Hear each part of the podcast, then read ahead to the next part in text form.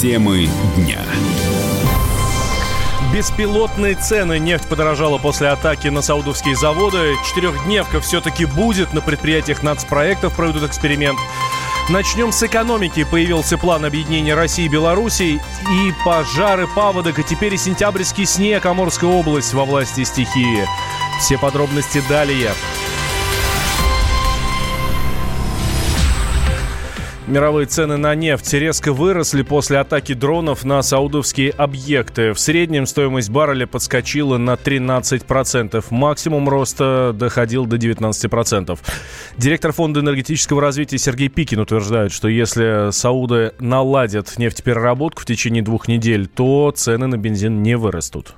Дроны уже были, а почему в этом уже было не раз подобные вещи, но обычно все это а, было в сторону танкеров, которые везут нефть. А то, что мы на крупнейшем ЛПЗ в мире, это впервые. И с точки зрения как раз падения добычи двукратная, ну, беспрецедентная ситуация, такого в истории еще не было. Во-первых, это было прогнозировано после того, как э, была атака. Вопрос теперь, как быстро будет восстановлена его работа пока такая это бурная реакция биржи. Насколько она будет долгосрочная, насколько цена там задержится, будет зависеть от, от темпов восстановления э, переработки нефти. Пока вроде как саудиты говорят о том, что это займет э, где-то порядка там двух недель. Если это будет больше, то цена может еще подрасти выше. С точки зрения там цен на бензин, здесь я не думаю, что будет какая-то там суперреакция, потому что, как правило, эта реакция, она идет э, ну, диапазоне около месяца. Вот если все это продлится больше месяца, я думаю,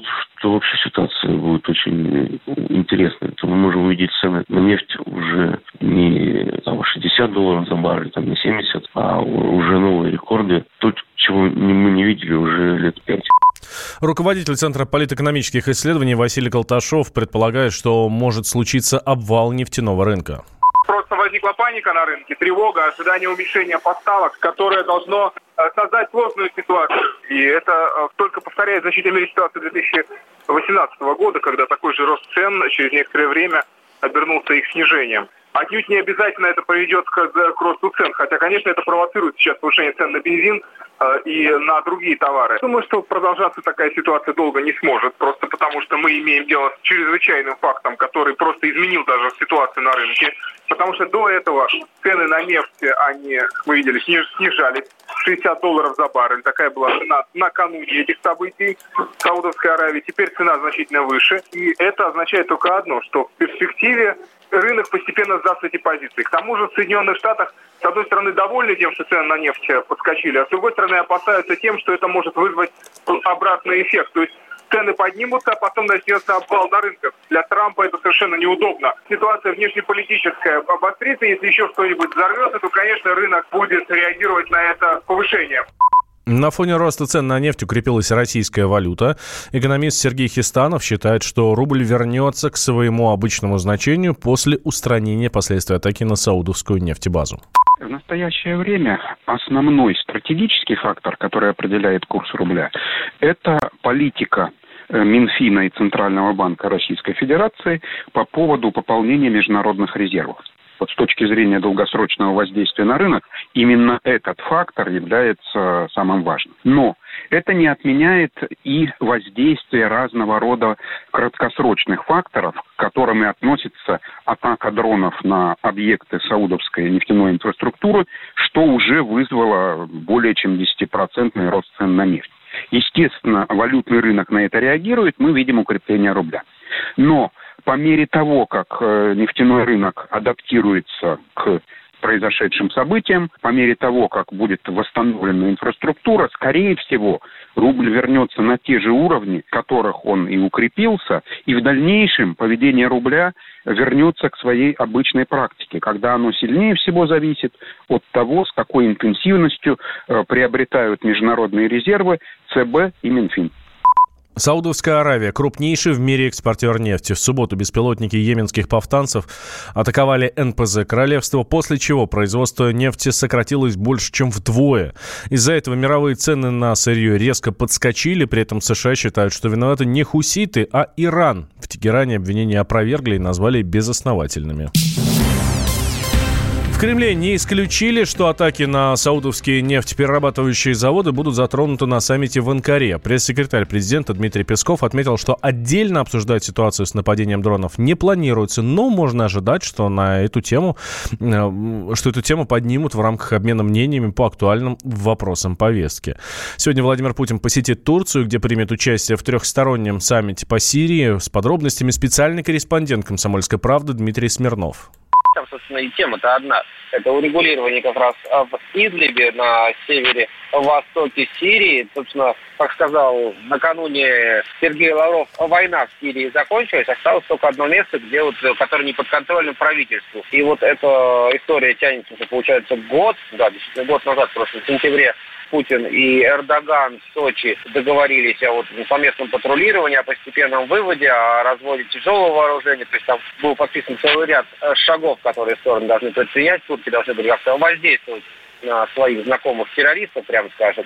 Но за это время они не сильно продвинулись. И сейчас вот, ну, собственно, на повестке, вот как вот на сайте президента, значит, а, предполагается обсудить меры по окончательной ликвидации террористической угрозы в Идлибе. Башар Асад очень сильно, э, скажем так, рассчитывает на помощь России и Ирана – и все три стороны, а с другой стороны у нас находится Турция, как раз, которая является представителем там США, европейского сообщества, которые участвовали с той стороны западной коалиции. То есть как раз все э, заинтересованы и все главные участники, они представлены.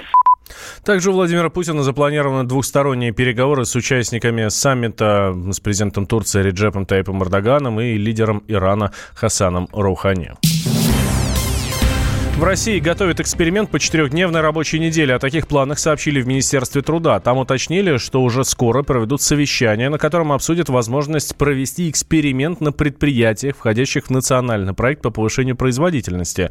В список входят фирмы из 30 регионов и сферах, э, все это в сферах э, обрабатывающего производства, сельского хозяйства, научной и технической деятельности, а также в строительстве. В Минтруде объяснили, что по их данным на крупных предприятиях работники треть времени ничего не делают делают. Теперь цель максимально загрузить людей, но при этом дать им дополнительный выходной. Председатель Федерации независимых профсоюзов России Михаил Шмаков считает, что при изменении графика работы будет расти эффективность и количество рабочих мест. Просто формула изобретенная для рекламы. На самом деле надо говорить о количестве рабочих часов в неделю. Вот сейчас 40 часов в неделю. Ну вот если уменьшить их до, до 35 часов в неделю, после этого можно работать 3 дня, 4 дня, только длительность рабочего дня будет будет разная. Сегодня можно делать четырехдневку, но работать по 10 часов. Законодательством за сверхурочную работу надо будет э, платить. Это первое. Надо просто тогда увеличить штат работников для того, чтобы работать целую неделю без выходных. Но только это не один человек будет работать, а два там, предположим. Изменится себестоимость работы. Но поскольку эффективность растет, должна расти производительность труда, эффективность труда, то, соответственно, не все в карман себе собственник должен класть, а, соответственно, платить заработную плату большему количеству людей, то есть будет больше рабочих мест, что правильно, поскольку дефицит рабочих мест – это главная угроза. Для того, чтобы друг друга на пальцах не убеждать, нужно провести эксперимент, и тогда мы сможем обсуждать эту тему серьезно на основе реальных данных. Впервые о возможности введения четырехдневки заявил Дмитрий Медведев, а затем идею поддержали как раз профсоюзы. Радио «Комсомольская правда». Более сотни городов вещания и многомиллионная аудитория. Челябинск 95 и 3 FM. Керчь 103 и 6 FM. Красноярск 107 и 1 FM. Москва 97 и 2 FM. Слушаем всей страной.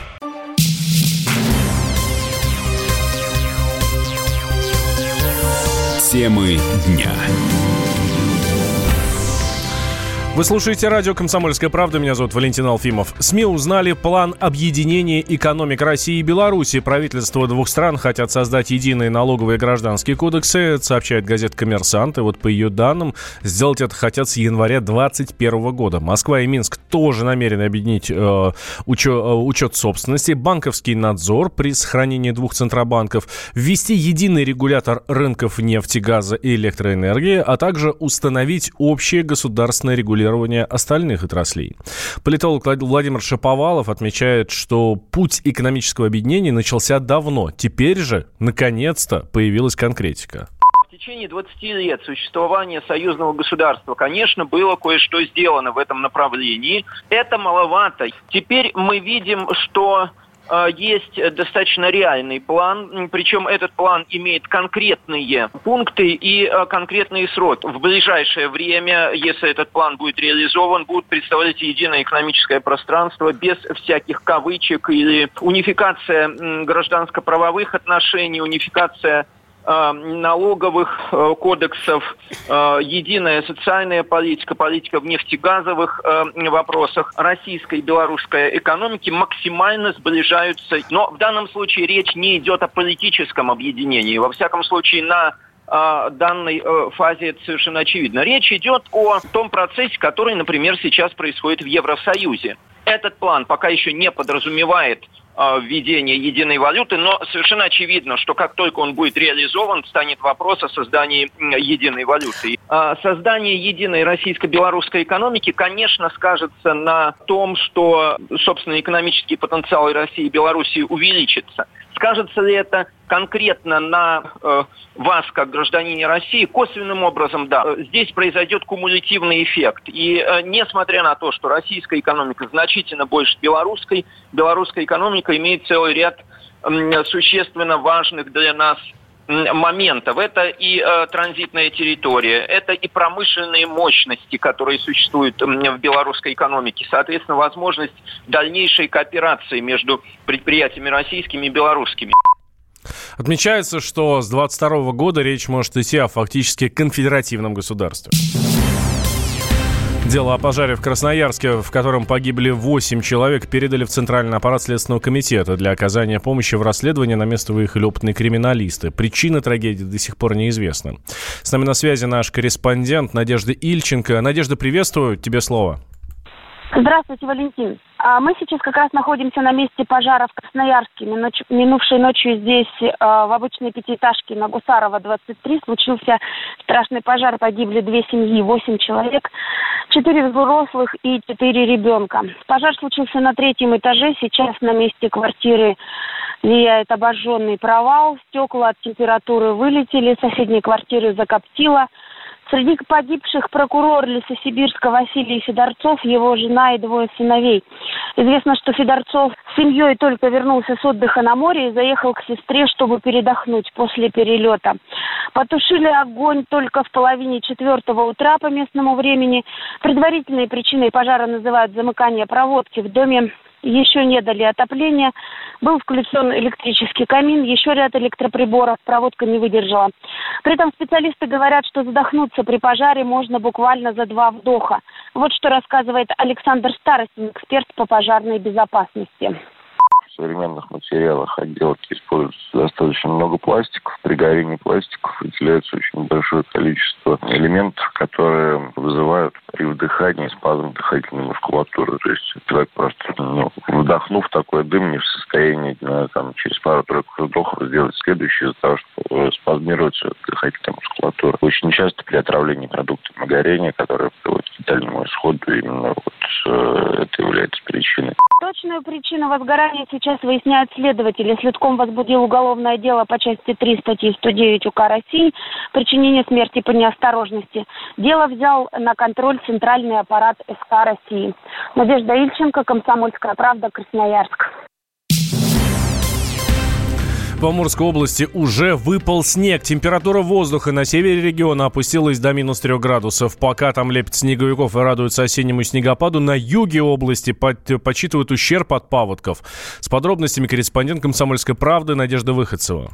Люди радуются снегу, лепили снеговиков. Это счастье вызвало активный циклонический вихрь, который расположен над севером Хабаровского края и юго-востоком Якутии. Циклон за счет своих холодных фронтов влияет и на погоду более южных районов, центра юго-хабаровская, в том числе и Амурской области. Так как Амурская область более континентальная, она быстрее выхолаживается. Поэтому формируются снежные массы. К обеду, надо сказать, зимняя сказка растаяла, но она может повторяться до конца недели, так как влияние якутского циклона циклона и его холодных фронтов будет сохраняться. Что касается юга. На юге подсчитывают ущерб.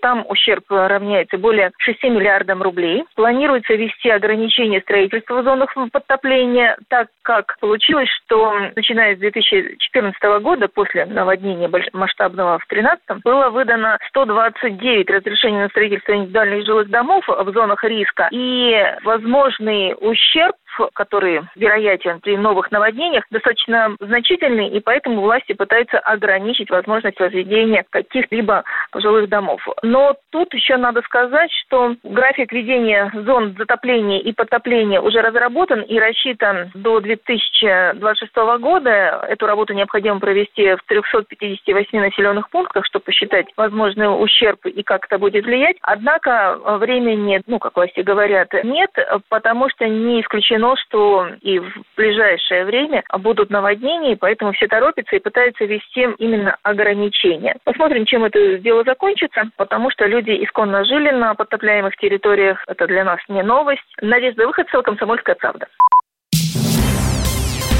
В центральную Россию тоже придут заморозки и снег. К выходным столбики термометров опустятся ниже нуля, это сообщил ведущий специалист Центра погоды ФОБУС Евгений Тяжковец.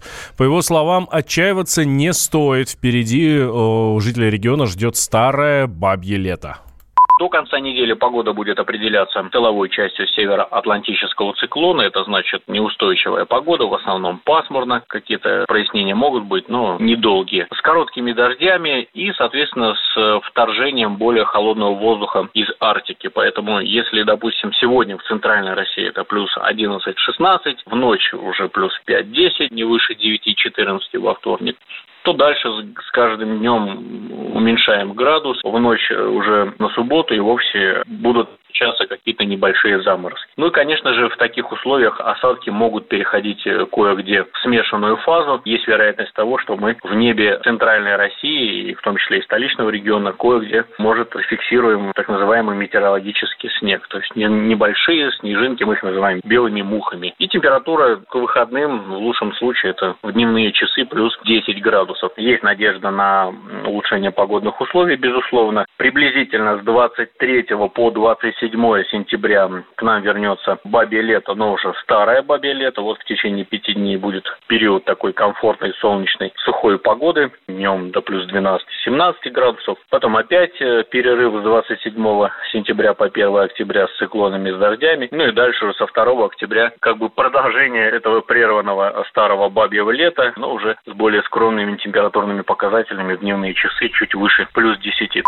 Синоптик также отметил, что на этой неделе в Центральной России будут наблюдаться резкие колебания атмосферного давления, так называемая барическая пила. Она может оказать э, серьезное влияние на самочувствие метеозависимых людей.